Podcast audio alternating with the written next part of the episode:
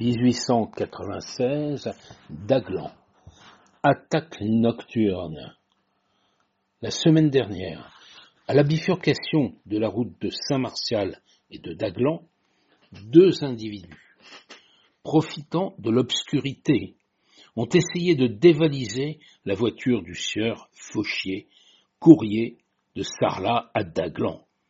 Le conducteur ayant été averti par deux voyageurs enfoncés au fond de la voiture, M. Fauchier sauta à terre et tira un coup de revolver sur les voleurs qui disparurent dans la nuit.